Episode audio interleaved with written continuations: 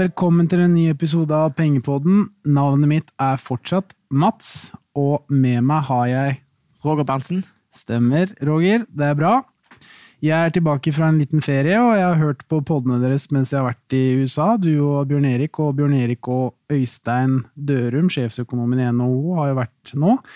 Så det er gøy å være tilbake igjen i stolen, Roger, med deg. Så det blir hyggelig å prate litt om markedet. Jeg har jo til tross for uh, at jeg har ligget på en strand og stråla rundt i Miami, uh, så har jeg også fulgt litt med på markedet. Det har jo skjedd en del ting. Uh, så det tenkte vi skulle snakke litt om i dag. Vi skal snakke litt overordna om markedet, litt om hvordan det har gått de siste par ukene, litt om resultatsesongen, Saudi Aramco og den nyeste nyheten som har vært Eller en av de mer større nyhetene nå, at Norwegian har fått en ny toppsjef. Vi skal snakke litt om USA. Og så skal jeg ta for meg en uh, nylig forestående deal som har skjedd med et selskap jeg har investert i, og som flere på Shareville har etterspurt meg snakke om, som er nemlig at Hemfosa er kjøpt opp. Og så, på slutten, skal vi prøve å komme litt inn om perioden vi nå går inn i, nemlig denne såkalte julerally, eller desembereffekten, da, som man har hørt mye snakk om tidligere. Så jeg tror det blir bra, Roger. Det tror jeg òg. Mm. Yes. Hvis vi begynner da med Saudi Aramco-børsnoteringen, Roger. Det er jo verdens største børsnotering. Eh, tidligere så har det vært forespeila en noteringsverdi på 2000 milliarder kroner. Uh, eller om det er enda mer, jeg husker ikke. Det er så stort tall at det er i hvert fall like stort tall som Facebook og Amazon til sammen. Ja, Så du må legge til en dollar? Ja, stemmer. Ja. stemmer. Og det er jo enorme verdier, men det viser seg jo nå at de ikke får den prisen som de i utgangspunktet var ute etter. Det har jo vært snakk om ja, 2000 milliarder dollar tidligere, og så begynte flere å snakke om at de klarte å fylle opp på 1,2 og nå er det vel kommet et sted mellom 1,5 og 1,6. Ja, eller Intervallet er vel eh, mellom 1,6 og, eh, og 1,7. Ja, riktig. Eh, så, så, så, det betyr at det, det, betyr at det, det, er ikke helt som de forventa tilbake i tid. Vi skal huske på det at denne Aramco-prosessen den starta for tre år tilbake. Mm. Det, hvis vi ser på disse her oljerike nasjonene i verden, inkludert, uh, inkludert Norge, så, har, uh, så, er det, så er det som ønske om å diversifisere uh, økonomien blitt større og større. Mm. Oljefondet ble jo, ble jo, her hjemme ble jo da lansert på slutten av 90-tallet. Jens Stoltenberg var vel da finansminister, tror jeg. Mm, og Qatar, en av OPEC-medlemmene, de, de, har jo et stort uh, oljefond. Mm. Uh, og Saudi-Arabia ønsker jo å gjøre det samme. Det spesielle med Saudi-Arabia er jo at uh, de sitt statlige oljeselskap, Aramco, Saudi-Aramco er jo det er jo ti ganger så stort, stort som, som, Equinor her hjemme. Mm. Så det, det, er, det, er, jo en enorm størrelse. Og mm. det en skal huske på, det at sånn verdsettelsesmessig så hører jo vi at analytikere Det er mye meninger om, om verdsettelse. I utgangspunktet så er det å verdsette Aramco mye enklere enn det meste andre. Det er et utbyttecase. Altså, de kan dele ut uh, De kan dele ut ett Equinor i år i utbytte. Mm. Det blir jo og hvordan priser du det? Det er, det er relativt enkelt. Ja. Så, så, så, så, prisen, intervallet, er ikke, tror jeg ikke er langt under. Nei. Og bare for å ta det til lytterne også, Saudi Aramco er jo da Saudi-Arabias eh, produksjonsfasilitet av olje, som da er planlagt nå som da skal børsnoteres. Tidligere har jo dette bare vært i statlig eie, så det blir jo Én ting er jo spennende å se på hvem som faktisk blir medeiere her, for jeg har jo hørt rykter om at kineserne blant annet kommer til å ta en stor posisjon i Saudi Aramco. Og det er interessant overfor denne geopolitiske spenningen som man har i forhold til handelskrig mellom USA osv. Nå er det jo sånn at uh, Først og fremst må vi huske på det at det er bare 1,5 av selskapet eh, som blir børsnotert eller gjort tilgjengelig for eksterne investorer. 1,5% så, så de går ikke bredt ut. det er ulike årsaker til det, men, men, men eh, at, at kineserne viser interesse, er jo naturlig gitt at det er jo de som etterspør olje Mm. og raffinerte produk oljeprodukter i dag, og vil gjøre det de neste 5, 10, 20, 30 årene òg. Så, så det, det, er ikke, det, er ikke overraskende uh, sett ifra, ifra mitt ståsted. Nei. Nei, det er jo verdens største importør av olje, som du sier. Så, men det er klart det blir jo interessant, for eh, man har jo disse eh, assosiasjonene, eller kall det knytningene, mellom de forskjellige typer landene. Og eh, det er jo et litt sånn elsk-hat-forhold mellom USA og Saudi-Arabia. USA er jo ikke helt enig i den menneskelighetsrettslige eh, gangen i Saudi-Arabia, og der har man jo fått flere historier, annet på kvinnesynet deres, blant annet på disse klasseskillene osv. Som, som skjer i Saudi-Arabia, men samtidig så er man avhengig av å være venn i klammetegn med de av at de har oljen. Eh, og det er klart, hvis nå Kina kommer inn relativt tungt inn i denne noteringen, så kan det jo også bli spennende i forhold til hvordan disse interessekonfliktene da eventuelt vil arte seg framover. Jeg må huske på det ja, historisk, Den historiske linken mellom USA og Saudi-Arabia er er jo, er jo veldig, veldig stor. Og den blant annet skyldes den linken der med at amerikanerne har hjulpet de å bygge opp og ut sin oljeindustri, og har vært nett, største nettokjøpere i, i flere tiår. Eh, som da annet shippingsektoren har dratt nytte av eh, i, i lang tid. Nå har vi jo kommet i en situasjon, og, at, og det gjør jo at, eh, at eh, oljen handles i dollar, så det er jo alfa og omega. dette her. Så, det, så, så, så forholdet mellom Saudi-Arabia og USA står ekstremt sterkt eh, av disse årsakene. Så, eh, men nå har vi jo kommet i en situasjon hvor, hvor eh, USA da har jo blitt eh, større produsent av olje enn en, eh, Saudi-Arabia. Nå er det jo sånn at Saudi-Arabia kunne jo ha produsert vesentlig mer, og, men de, de har eh, i, i dette OPEC-konseptet hvor, hvor ca. 30% av oljeproduksjonen altså de, kartellvirksomhet, så de begrenser sin produksjon. Så, så, så en, skal, en skal huske på det at øh, vi snakker jo titt ofte om geopolitisk øh, risiko og usikkerhet, men i bunn og grunn så er det ikke så veldig stor risiko. For det at, eh, for det at eh, når alt kommer til alt, så vet vi at eh, Saudi-Arabia og USA er de sterkeste partnere. Mm. Eh, og, og det gjør jo at, at regionen samla sett vil være relativt stabil ifra, ifra vårt ståsted. Mm. Så, så jeg tror det er viktig å, å forstå liksom, den linken med at, eh, at det er en grunn for at eh, dollaren handles i eh, oljen handles i dollar, Mm. og hvilken eff, hvilke positive effekter det har for, for, for USA. Ja. Så Bare for å ta den linken nå, er jo at når, du, når et, en lands råvare, en etterspurt råvare, handles i sin lokale valuta, som f.eks. er dollar, da, som gjør da at eh, flere og flere stater er nødt til å sitte på dollarreserver, som gjør det fordelaktig for f.eks. da USA å kunne ta opp gjeld, da, mm, på grunn av, eh, på grunn av at de har eh, at sin valuta er rådende, så det er jo på en måte mye av gangen bak det. Ja. Eh, ja, så det blir jo egentlig ekstremt spennende å se da med dette Amramco når det eventuelt nå da skal bli notert, som, som du sa tidligere, at det har jo vært en pågående notering, dette her, som har vært eh, snakket om i flere år, og vært utsatt av både lavere oljepriser, geopolitisk spenning osv. Så, videre. så det blir jo egentlig spennende å se nå da, om de klarer å få notert det i løpet av slutten nå av 2019, sannsynligvis tidlig 2020. Eh, Det blir ekstremt spennende. Så men, men konklusjonen er det at eh, dette her, eh, dette her, denne krigføringen vi hadde i oljemarkedet, i, som begynte høsten 2014 og, og pågikk da i 2015, altså hvor Saudi-Arabia valgte å bare oversvømme markedet med olje for å senke prisen så langt ned at mange av disse konkurrenter, spesielt amerikanske konkurrenter, kanskje gikk konkurs. Eh, Det, det var jo denne prosessen her at de innså kanskje vi skal prøve å gjøre oss mindre avhengig av olje litt lenger fram i tid. Sett på suksessen til, eh, til eh, det norske oljefondet, eller Statens pensjonsutland. Så, så dette her, det, det er en, dette er et langt løp, så dette, det vil da de neste årene stikker 5-10-20-30 år, så vil gradvis bli solgt ut mer Mm. av, eh, av Aramco til, til private investorer.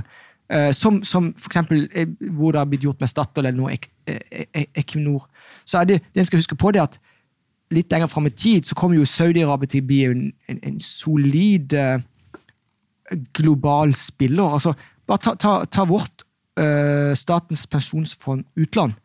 Meg og deg, Mats, vi kaller det oljefondet. Ja, ja, ja. Eh, det er der pengene kommer ifra. Vi, vi eier vel halvannen prosent av verdens børsnoterte aksjer. Mm. Men bare tenk deg hva Saudi-Arabia lenger fram i tid vil eie av verdens børsnoterte aksjer. Så, så, så, og da er spørsmålet er, Vi eh, bruker jo ikke oljefondet som et politisk middel.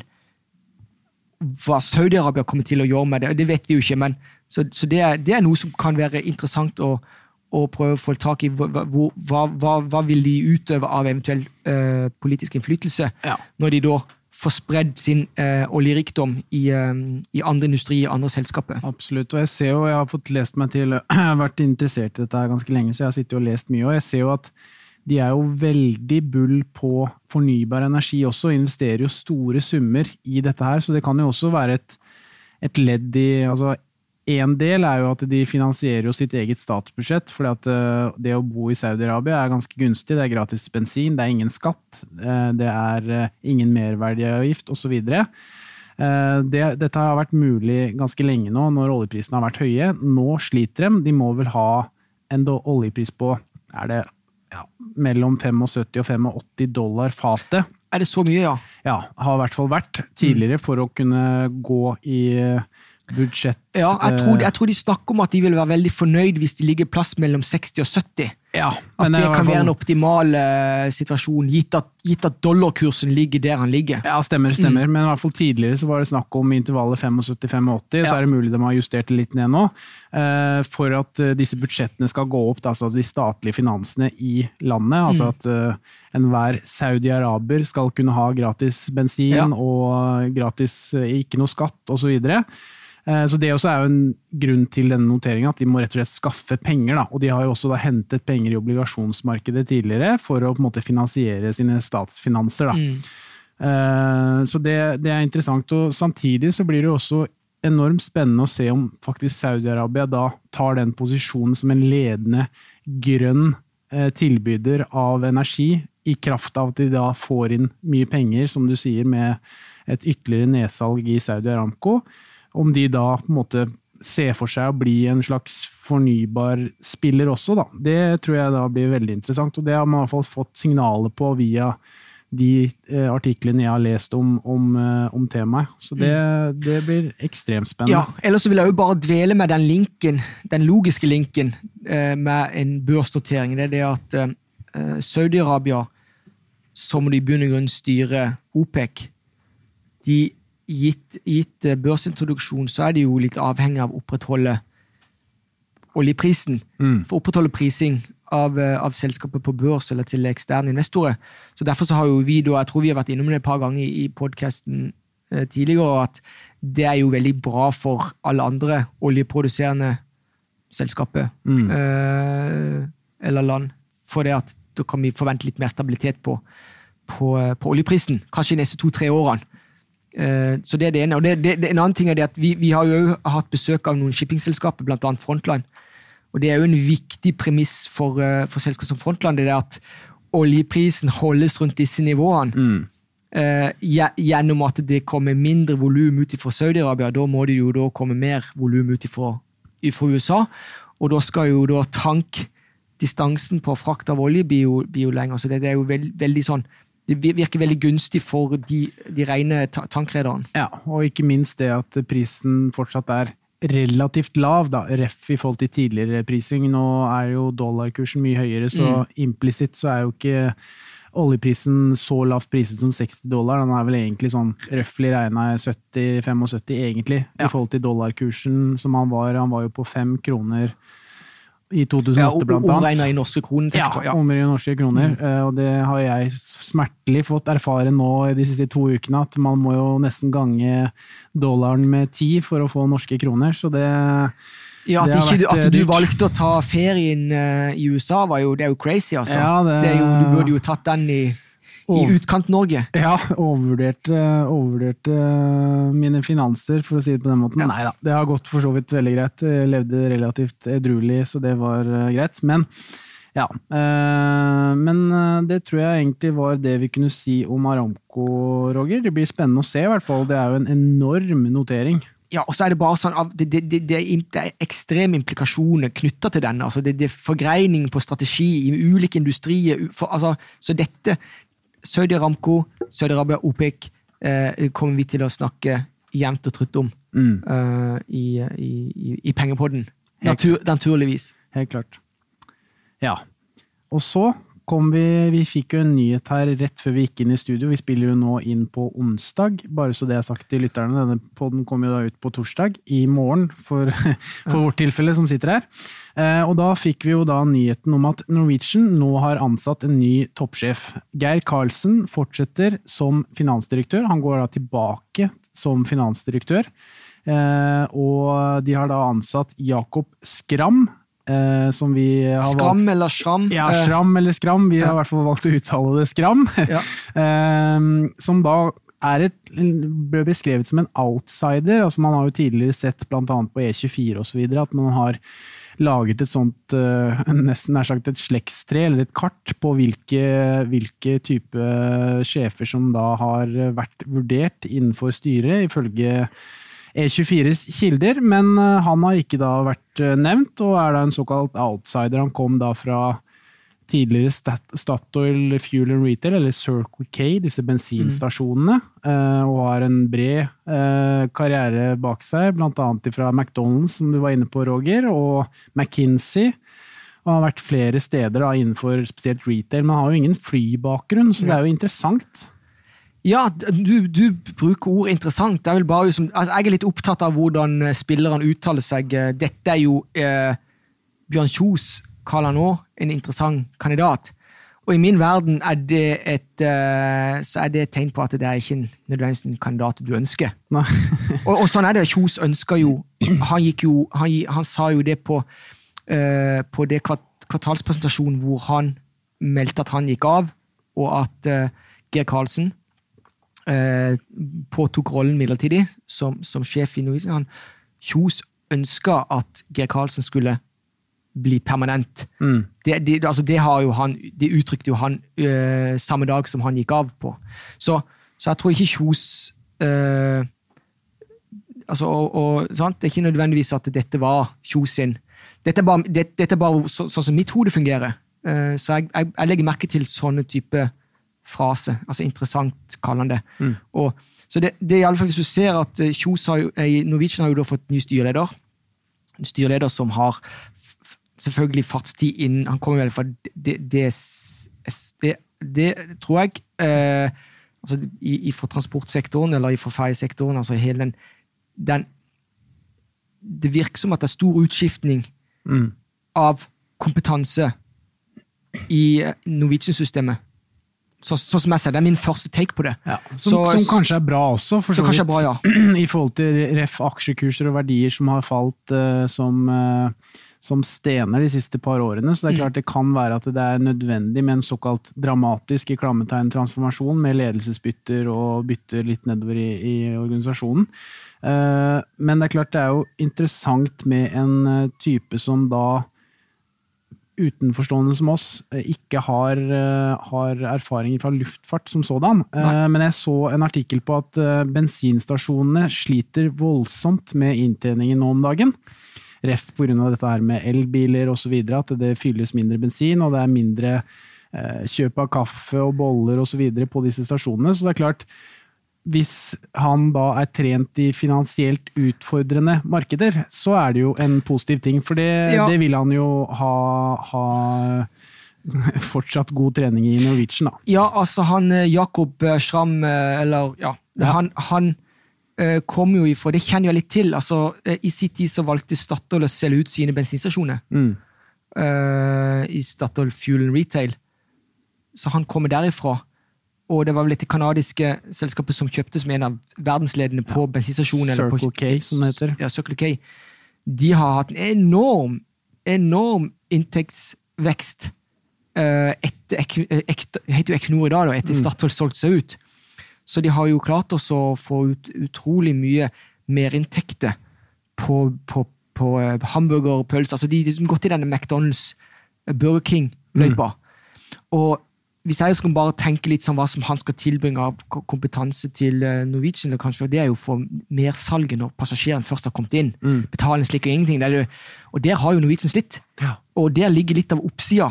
Så, så jeg er ikke i tvil om at den kompetansen har, han har gjennom altså det McDonald's eh, Ikke nødvendigvis at jeg vil legge så mye vekt på McKinsey og hele den konsulentbiten, men, men, men, men erfaringen fra McDonald's og ifra, og ifra, og ifra Fuel and Retail, eller Circle K, er alfa og mega. Mm. Og jeg trodde at disse, disse, disse Circle K gjør det bra i Norge.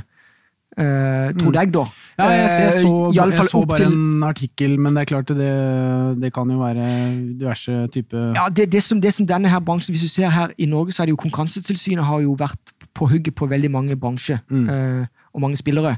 Og den bensinmarkedet har jo vært under radaren, hvor tilsynelatende denne her bensinprisene endrer seg eh, gjennom uka Ja. på litt sånn spesiell måte. Mm. Eh, og, og nå er det fokus på prisene i dagligvaresektoren. ja. Vi har jo vært innom det, så, så, jeg, så jeg, jeg tror sånn er, hvis, hvis at han kan bidra til å få økt salg blant passasjerene når de først sitter på flyet, tror jeg alfa omega. Der ligger som det er bare rett i fòret til flyselskap. Ja, og bare for å presisere det, så var det snakk om den norske delen av Circle K. Okay. Altså den, den internasjonale delen går jo veldig bra. Det Mm. er litt på grunn av at det er i Norge i dag så er det ekstremt mange elbiler, og det merkes Ja. jo da på, på disse bensinstasjonene. At det, naturlig nok, det er ikke noe vits som elbilsjåfør å stoppe innom en bensinstasjon. Nei, Fordelen er for det litt lenger fram i tid. altså Hvis du bare tenker og det, vi, vi, i, I studio her så tenker vi ofte veldig langt fram i tid. Mm.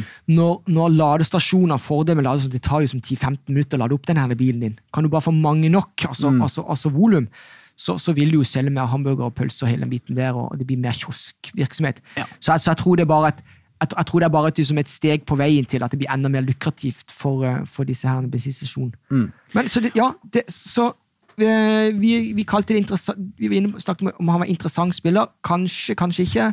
Han, eh, vi tror at han har noe Vi tror at han helt oppriktig bare som på stående fot at han har noe å tilføre eh, Norwegian.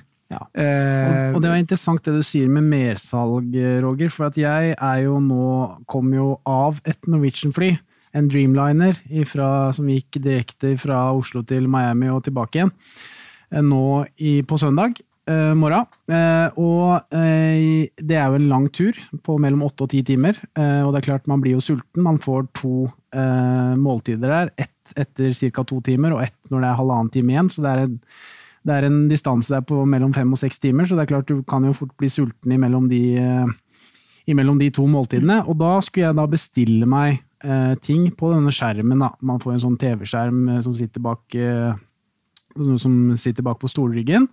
Og der kan du bestille bagetter, brus osv. Alkohol hvis du vil ha det. Eh, Og jeg la merke til det at eh, på tilbaketuren så var flere av de tingene jeg var interessert i å bestille, de hadde dem da ikke. nettopp. Og det er klart, da gikk det jo da glipp av lite penger fra meg, selvfølgelig. Si at det var et par hundre kroner, da. Men det er klart, eh, det sitter jo 300-400 stykker på dette flyet. Som sannsynligvis også var sultne imellom, imellom denne luka her. Så hvis han da legger fokus på dette mersalget som du snakker om, altså eh, handling av bagetter og øl og vann og brus imellom, så vil jo, vil jo Norwegian tjene ekstra mye penger på det. Da. Og det som du sier, de har de vært dårlige på. Det må de da legge bare enda mer vekt på, tror jeg. Da. Et mye bedre produktsortiment med om det er vegetar, eller Ja. om det er mer middagsretter, ikke Mm. bare disse bagettene osv. videre Jeg tror det er et eh, riktig tilskudd, i og med at det er flere og flere som reiser langt nå, og Norwegian satser jo kraftig på bl.a. USA-turer, med Mm. direkterute både til Chicago, til Miami og til New York, selvfølgelig.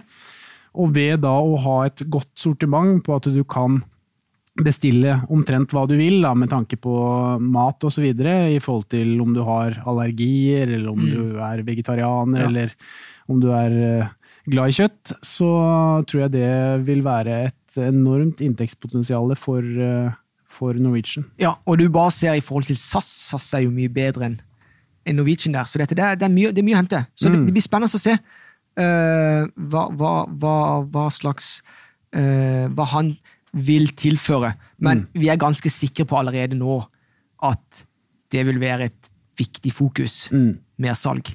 Absolutt. Bra, Roger. Da skal jeg fortelle litt eh, Jeg har notert meg ned her på den lille lappen vi har, som eh, vi har jo som kjent eh, veldig liten agenda ofte når vi snakker sammen. Vi, vi, prater jo bare om tanker som vi begge to sitter og leser om. Men jeg har notert reisebrev fra Miami. Nå skal ikke jeg utgreie om min tur i store detaljer, men jeg tenkte å legge litt vekt på økonomien, altså den amerikanske økonomien. For den har jeg nå fått på tett hold i et par uker. Uh, og det som er interessant, er jo at Miami er jo et sted som i prinsippet ikke har noe holdepunkt sånn businessmessig. Det er eh, basically turisme og mye ulovlige rusmidler som driver den byen, bare for å ta det veldig greit. Det er vel en liten kjent hemmelighet. Uh, men det jeg ser der, er at det bygges enormt med bygg som er dyre. Altså, det er en leilighet i Miami, spesielt på South Beach eller i downtown Miami, koster jo et sted mellom to og tre millioner dollar. Eh, som da omregna er nesten mellom 20 og 30 millioner norske mm. kroner. Og det bygges bygg på bygg på bygg på bygg, og det er interessant. For det mm. gjorde det også i 2008, for de som husker det. Eh, så nå skal ikke jeg calle noen finanskrise, eller noe, men det er interessant. Eh, jeg kom jo da i kontakt med også noen eh, såkalte commercial property agents, eller meglere, da, som det kalles i Norge som fortalte at eh, det er booming i forhold til bygg, så det selges eh, prosjekter over en lav sko. Og stadig flere er interessert i å flytte eller å få et feriehus eller en ferieleilighet, og da videreselge denne for eventuelt prisoppgang, eller å leie ut. Og sånne ting får jo meg til å tenke på at ok, det er interessant. Da er det tydeligvis veldig gode tider. Og mm er vi da på toppen av et marked, Roger? Det er det jeg lurer litt på. Ja, vi skal vel dvele med det senere podkast nå. Vi er jo all time high på de amerikanske børsene. Mm. Selv om det er stor uro i verden, så, så tikk, ting, altså ting, ting, bare tikker videre. Mm. Og det skyldes jo spesielt eiendomsmarkedet. Det er jo ingen som drar mer nytte av det enn en veldig lav rente. Mm. Ikke vel? Det, er, det her er matematikk. Eh, og så fremt det svakeste leddet ikke har ryket, så, så, går det vel bare videre. Men, eh, men eh, vi, vi, eh, vi, er jo realister. Før eller seinere så kommer det en smell. Mm. Og da blir det jo stort sett verst der det har vært bygd for mye, mm. eller overkapasiteten er for stor. Vi har jo sett det i norsk, bare for relatert til noe annet, altså denne oljeserviceindustrien i, i Norge, eller globalt for den saks skyld. Norge er jo spesielt hardt ramma av den. Mm. Den ligger jo nede for telling. Men det er god grunn. Det er betydelig overkapasitet. Så, eh, så men fordelen, fordelen, som du var inne på Jeg har aldri vært der. Jeg har vært i USA, med, i New York og San Francisco, og, men, men aldri vært i Miami. Men det er jo det er lett å komme der.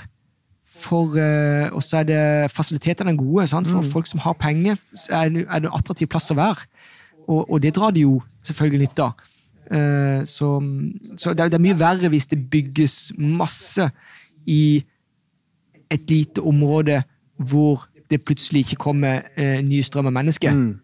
Så det, det, er vel fordelen med USA. De er, de er trendy. De er veldig flinke på, på å, å, ha innhold for, eh, for, eh, for, folk flest. Absolutt. Ja. Og det er jo, som du sier, Miami eller LA eller San Francisco for den saks skyld, så er det steder som, som trekker til seg folk fra mm. hele verden. Dels pga. et klima, dels fordi den synergieffekten, eller den der massesuggesjonen som det da blir, at når du da blir kjent som en ja, Florida for den saks skyld, som er Sunshine State, eller om det er LA og California for Hollywood og, og den greia der, så, så, kommer det jo ekstra med mennesker dit. Så det er klart, det, det er jo en, et godt poeng, men samtidig så klarer jeg ikke å ikke ikke tenke på det, med tanke på ut ifra de impulsene jeg fikk. at jeg, jeg klarer ikke men Nå kan det være at jeg tenker feil, men jeg klarer ikke å forstå helt grunnlaget bak det. Men det er klart, øh, hvis man har mye penger og er interessert i et godt klima, så er det vel verdt det, da? Å betale en 20-30 millioner for en leilighet? Jeg vet ikke. Ja da, nei, altså definitivt. Altså, det er jo, det er jo Men det er jo sånn naturen, naturen er. Sånn menneske. Mm. Mennesket er jo en del av naturen. Det er at det er det, Ting stopper altså, altså mennesker, Vi er jo ikke rasjonelle i den forstand at vi, vi, vi snur ikke fordi at ting ser litt skummelt ut. Nei. Vi bare Gønner på. Vi, ja, men det er, jo, det er jo sånn det. Mm. Og, og, hvis du ser bare sånn historisk, det er kanskje den riktige måten å utvikle seg òg på. Mm. Når du får skikkelig nedtur. Det er da når en samler seg i bånd. Eh, hvor, hvor, teknologisk utvikling og, og produktivitet, alt det øker. Mm. Så, for, vi, for det er det, hvis en kan nevne noe sånn bare et lite sidespor her, det er at hvis du tenker på politikere generelt, eh, så, så, er det som alle ønsker at skal, alt skal være stabilt. Men vet du hva, Mats? Stabilt sideleie, det er ikke tingen. Så, så vi, vi, boom and bust er, er tror jeg, viktige, viktige elementer for å, å komme raskest mulig eh, framover. Helt klart. Helt klart. Nei, men Da skal ikke jeg dvele mer om mitt, uh, mitt reisebrev. Det var bare en liten digresjon her uh, som jeg uh, som jeg kom på når, når vi var inne på det. Men hvis vi går videre på Fortsette med USA, da, Roger, så er jo det vært en fest uten like. Nasdaq er vel opp er det 5-26% bare i år. Jeg tror de er opp nesten 30 ja, nesten 30% ja, ja. Nok en gang. De var jo opp kraftig, har vært opp kraftig nå de siste par årene. Det var litt dårligere, det var jo omtrent flatt i fjor, selvfølgelig, men vi har jo tatt igjen det til gangs i år. Både på SMP 500-indeksen og på Nasdaq 100-indeksen, så vi er jo i all time high nå nesten hver dag. Eh, til tross for en sånn litt sånn blanda rapporteringssesong. Disse FANG-aksjene har prestert relativt bra, altså Microsoft, Amazon, Apple, Netflix og Google. Men mm. hvis vi ser på type selskaper som Caterpillar eller Alcoa osv., disse mer handelskrigssensitive eller verdenshandelssensitive aksjene, så har det vært en heller begredelig skue. Ja. Og det er interessant å se at uh, det er jo en skeivfordeling i indeks nå, eller skeivfordeling i den grad at uh, the winner takes it all. Da. Mm. Som vi ser disse, Hvis disse fangaksjene gjør det bra og leverer bedre enn forventning og stiger, så drar de med seg indeksen. Mm. Pga. at de selskapene har blitt så store og så dominerende at uh, du kan egentlig bare sitte og se på en fem-seks aksjer, og så vet du cirka hvordan indeksene går. Ja. Uh, går. Og om det er bra eller dårlig, det skal ikke vi ta stilling til akkurat nå, men det er da sånn der. Ja, og det, Når vi snakker om disse fangaksjene, altså det er jo et begrep som ble jeg vet ikke om det var han der, eh, var det han Jim Cramer eller noe sånt på CNBC som lanserte Det var, det var fall noen som lanserte dette her fang-begrepet i sin tid, og det er jo der avkastningen har vært. og Det er jo, som, det er jo Facebook, det er, det er, Apple, Amazon, og så er det eh, Netflix og, og, Google. eller Det ja. heter alfabet i dag. Mm. Men det er viktig å forstå at blant disse her så er det jo som Net, Netflix er jo det er jo det svake leddet. De har ett produkt, men de er jo mm. som frontrende alle de andre på, på, på strømmetjeneste. Uh, de har bygd seg opp på Disneys, Disneys uh, content. content. som nå forsvinner i sin helhet til nyttår, tror jeg. Mm. Uh, så det er ikke sikkert Nå skal jo alle disse herne selskap skal jo prøve å, å, å, krige om samme type produkt framover. Apple blant annet har jo også kastet seg inn i denne krigen. Ja, Amazon kommer, mm. Facebook kommer, og, eh, og, eh, og, Alfabet med sitt YouTube. Sant? Så det, mm. Uh, ting, sånn, ting, vokser ikke inn i himmelen. Det går ikke an. Så, så det, er, det, er, viktig, viktig at det sterkeste selskapet blant fangeaksjene er jo en av mine favoritter, langsiktige favoritter. Det er jo, det er jo Apple, mm. som nesten er trippel A-rater. Ja. Og det er jo interessant, akkurat det med strømmetjenester, for det fikk jeg også se, se med egne øyne i USA. der, For Disney Pluss ble jo da lansert mm for fullt i eh, Ja, var det forrige uke? Eller ja, et par uker siden? Uker siden. Og i løpet av første dagen så var det ti millioner subscribers mm. eh, som kom til. Eh, amerikanske, da, som sådan, for det var der det ble lansert først. Eh, så det er interessant, og jeg så masse reklame for det, og det og ikke minst Apple, eh, Apple Pluss TV. Mm. Eh, så det er klart at de satser hardt nå, spesielt i USA, og så vil dette rulles mm. videre i Europa og til slutt i Norge selvfølgelig også framover. Så det blir interessant å se da på Netflix-kursen, og jeg ser jo flere av disse kjente hedgefondforvalterne osv. i USA blant annet har jo nå hatt såkalte bull or bear battles, da, eller uh, kall det diskusjoner for og imot om Netflix er fortsatt en god investering, eller om du skal gå short eller satse på at Netflix-aksjen skal falle. da. Mm. Uh, så det er, det er, klart at det er et av de store temaene nå, og vil sannsynligvis være det fram mot jul, og ikke minst på nyåret, når det, dette her begynner å materialisere seg i kvartalspresentasjoner, altså guidingen fra både Netflix-ledelsen og Disney-ledelsen framover. Mm. Så det er uten tvil interessant. Så, men bortsett fra det, så syns jeg jo at resultatene i USA, da, og grunnen til uh, den kontinuerlige oppgangen, kan vel egentlig summeres i at det er ikke noe Nei. avkastningsalternativ, Roger? Nei. Og så må vi jo bare gå tilbake på det vi sa, eller du poengterte eh, før tredje kvartalssesongen. Der du poengterte det faktum at estimatene til selskapene var jo kommet kraftig ned. Ja. Og at det kunne faktisk bidra til at vi, vi faktisk slår uh, forventningene. Det gjorde vi jo. Ja. Så det, det, var, det, var, jo uh, det, det, ble jo Det viste seg å, å stemme. Mm. Uh, og så er det jo viktig å trekke fram det fjerde kvartalet i fjor. Vi, vi, de som har glemt det, de burde liksom gå, gå tilbake og, og, og, se på, på, på kursbevegelse. Men da falt jo de amerikanske indeksene de falt jo 20-25 mm. så, så, vi må jo se vi må jo se årets oppgang mer som en, som en altså innhenting av den korreksjonen vi hadde. Ja. Men så har vi jo faktisk bare fortsatt videre opp derifra. Uh, vel vite om at det er noen få store som faktisk har dratt lasset. Mm. Og det er jo sånn, bare for å repetere historien, det er jo sånn klassiske tegn på at når det er færre og færre store som drar lasset, da begynner ting å bli litt sånn litt, litt uh, Strukket. Ja. Mm. Og så er det, men det, det, som er interessant med det, er jo egentlig at uh, du har jo egentlig ingen andre reelle, reelle alternativer til aksjer. For uh, hva er det du får i høyrentemarkedet nå? Det er vel i beste fall 3-4 mm. uh, Og du kan få et utbytte i en stor, om det er en fangaksje eller en stor sånn dividend aristocrat på et sted mellom 3 og 5 ja. Det er klart at det, så lenge det er uh, caset, så vil jo folk fortsette å kjøpe aksjer, da, fordi at du er avhengig av avkastning. Og i alle fall Derfor så ser du Saudi Aramco, som vi snakket om innledningsvis. altså Når, når, når er, de, de, de betaler utbytte i året litt mer enn det hele Equinor er verdt. Mm. Så det forteller om, så, så, derfor så er det jo klart at, at interessen for sånne yieldcase, uh, trygge yieldcase Jeg mener at Aramco om noe, så er det veldig trygt. Ja. Fordi at verden er avhengig av, eh, av uh, oljen som kommer derfra. Så, for det er jo det, når, når rentene er lave, uh, så vil en del investorer da begynne å søke over i de tryggeste uh, utbyttecasene. Mm. Men det, det, er jo, det, er jo, litt viktig. altså Lave rente òg, vi forstår det. altså Lav rente er jo, det er jo en grunn, det er jo et tegn på noe.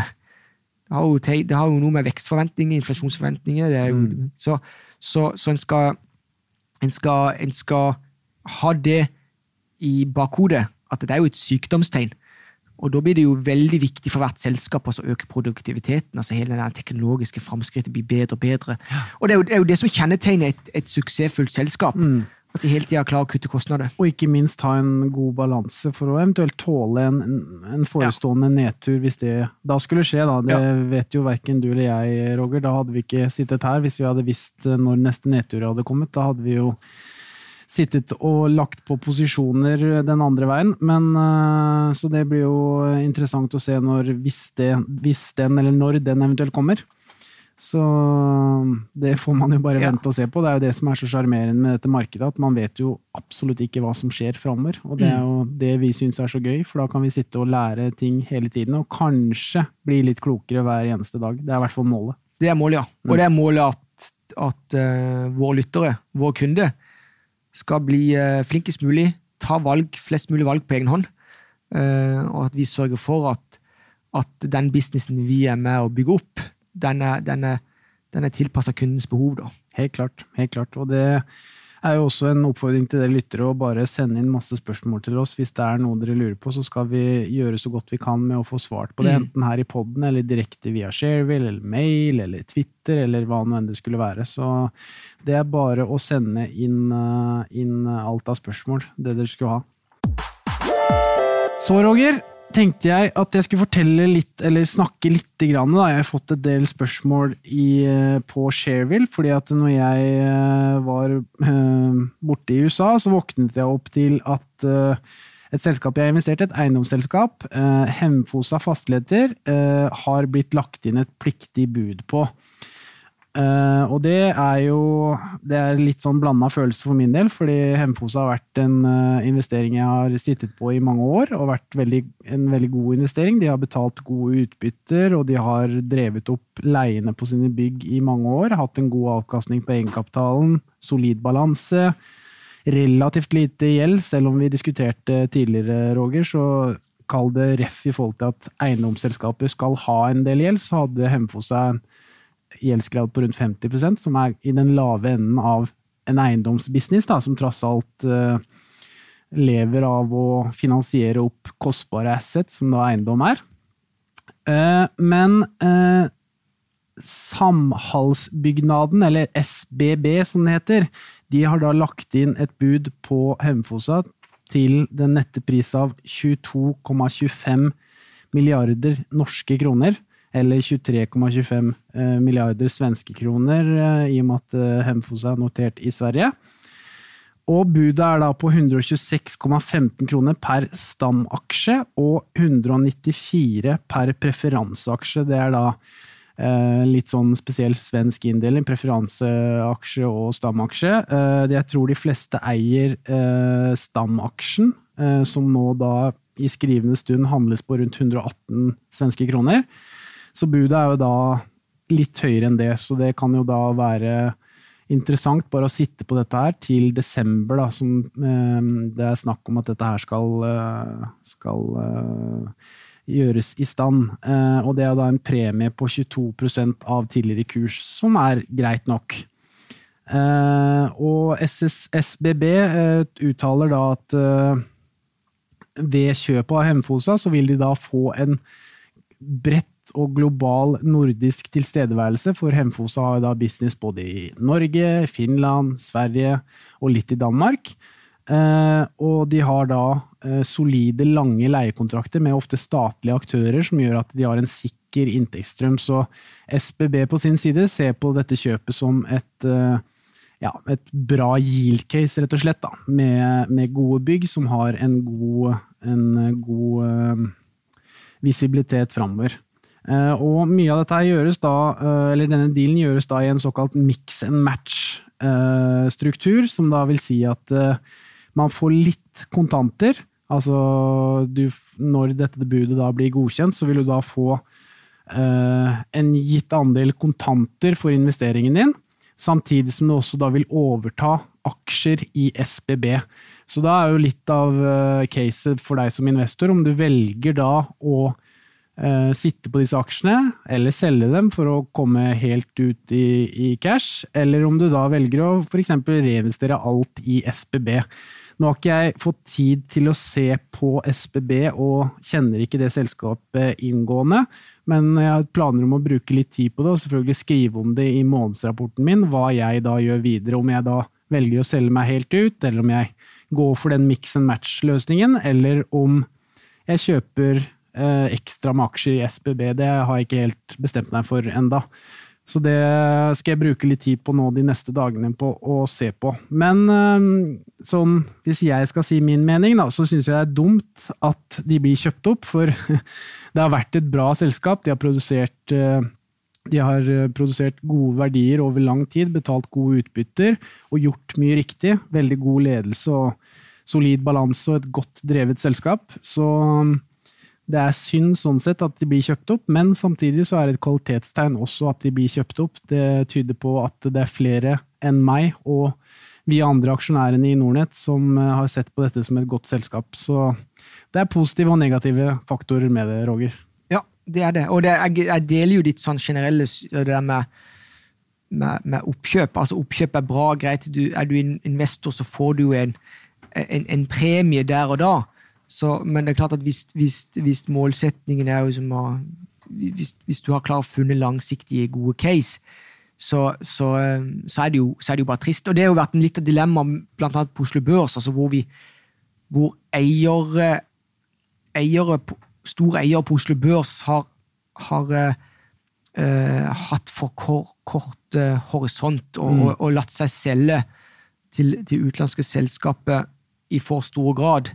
Eh, jeg håper og tror at, at eh, selskaper på Oslo Børs, på grunn av at nå har vi jo Det har kommet mye eh, verdiskapning eller formue blant eh, de som er involvert i sjømatrelaterte virksomheter, at de som har vært involvert i, i sjømat som investorer, det er jo de nye store investorene i Norge, Mm.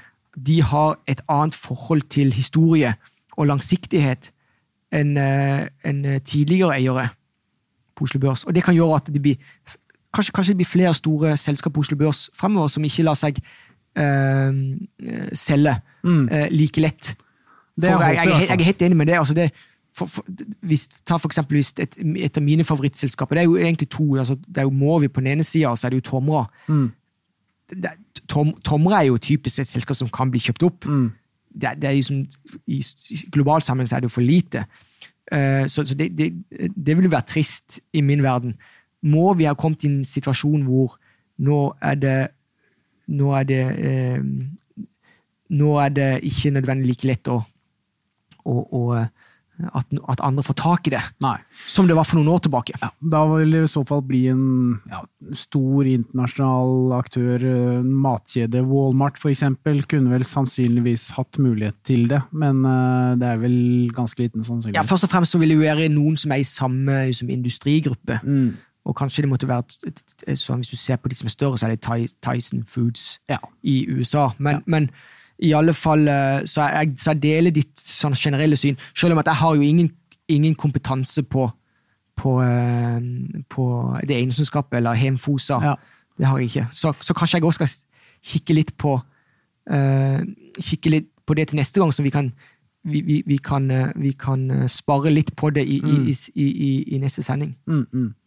Yes. Nei, men Roger, jeg tror vi skulle egentlig snakke litt om eh, det eventuelle julerallyet, men det må vi utsette en eh, uke eller to til, for eh, du skal faktisk på Hegnar-TV i dag. Så bare for å reklamere for alle lyttere, så er Roger på Hegnar-TV på onsdag, så når denne episoden kommer ut, så må dere gå tilbake en dag og høre på Roger sitte og snakke med sannsynligvis Trygve og Eline, da, som sitter her. Unnskyld, Stein Ove er det vel nå? Ja, og det er jo sånn at for min del, så jeg synes det er jo på samme måte som du syns det er artig å, å være en del av podkasten og være en del Du er på TV 2 hver uke. Det har jo jeg òg vært i mange år. Mm. Eh, men, men så er det jo, det er jo ekstra, for, for min del, som var første gjesten på Hegna-TV da jeg var 26 år, eh, så syns jeg det er ekstra hyggelig eh, å være i studio hos Hegnar eh, på, det, på det grunnlaget. Og, og da blir det tradisjonen tro, så, så kommer vi sikkert til å dvele om eh, sjømat. Mm. Kanskje litt om Equinor.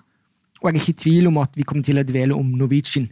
Mm. eh, det som har skjedd i Norwegian i dag, som vi har snakka om i, i denne podkasten. Absolutt. Så til alle lyttere, da, så må dere når dere hører den podkasten her, så kan dere også da, etter dere har hørt den, så kan dere også da gå tilbake på eh, en dag og høre på eh, Roger i Hegnar-TV, og sannsynligvis samtale da med ja, Stein Ove, og kanskje da Trygve, hvis han er der. Så det, det blir spennende.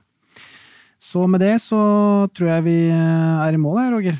Det ble en litt sånn eh, litt oppstykket sending her. Jeg er jo litt sånn døgnvill fortsatt, så jeg beklager det hvis jeg var litt eh, sløv eh, i løpet av den poden her, men det går seg til etter hvert. Ja. Så Og så er det kanskje litt viktig at vi prøver å holde under en time, disse her sendingene. Ja, Ja. vi prøver på det også. Det er ikke alltid vi klarer det, men vi skal prøve på det framover, for det er gjerne en perfekt å ha det på rundt tre kvarter, så Mm. vi skal få prøve på det. Så da snakkes vi bare til neste gang, så får dere ha en eh, flott uke videre, og riktig god helg når den tiden kommer. Ha det bra! Penger, penger, penger.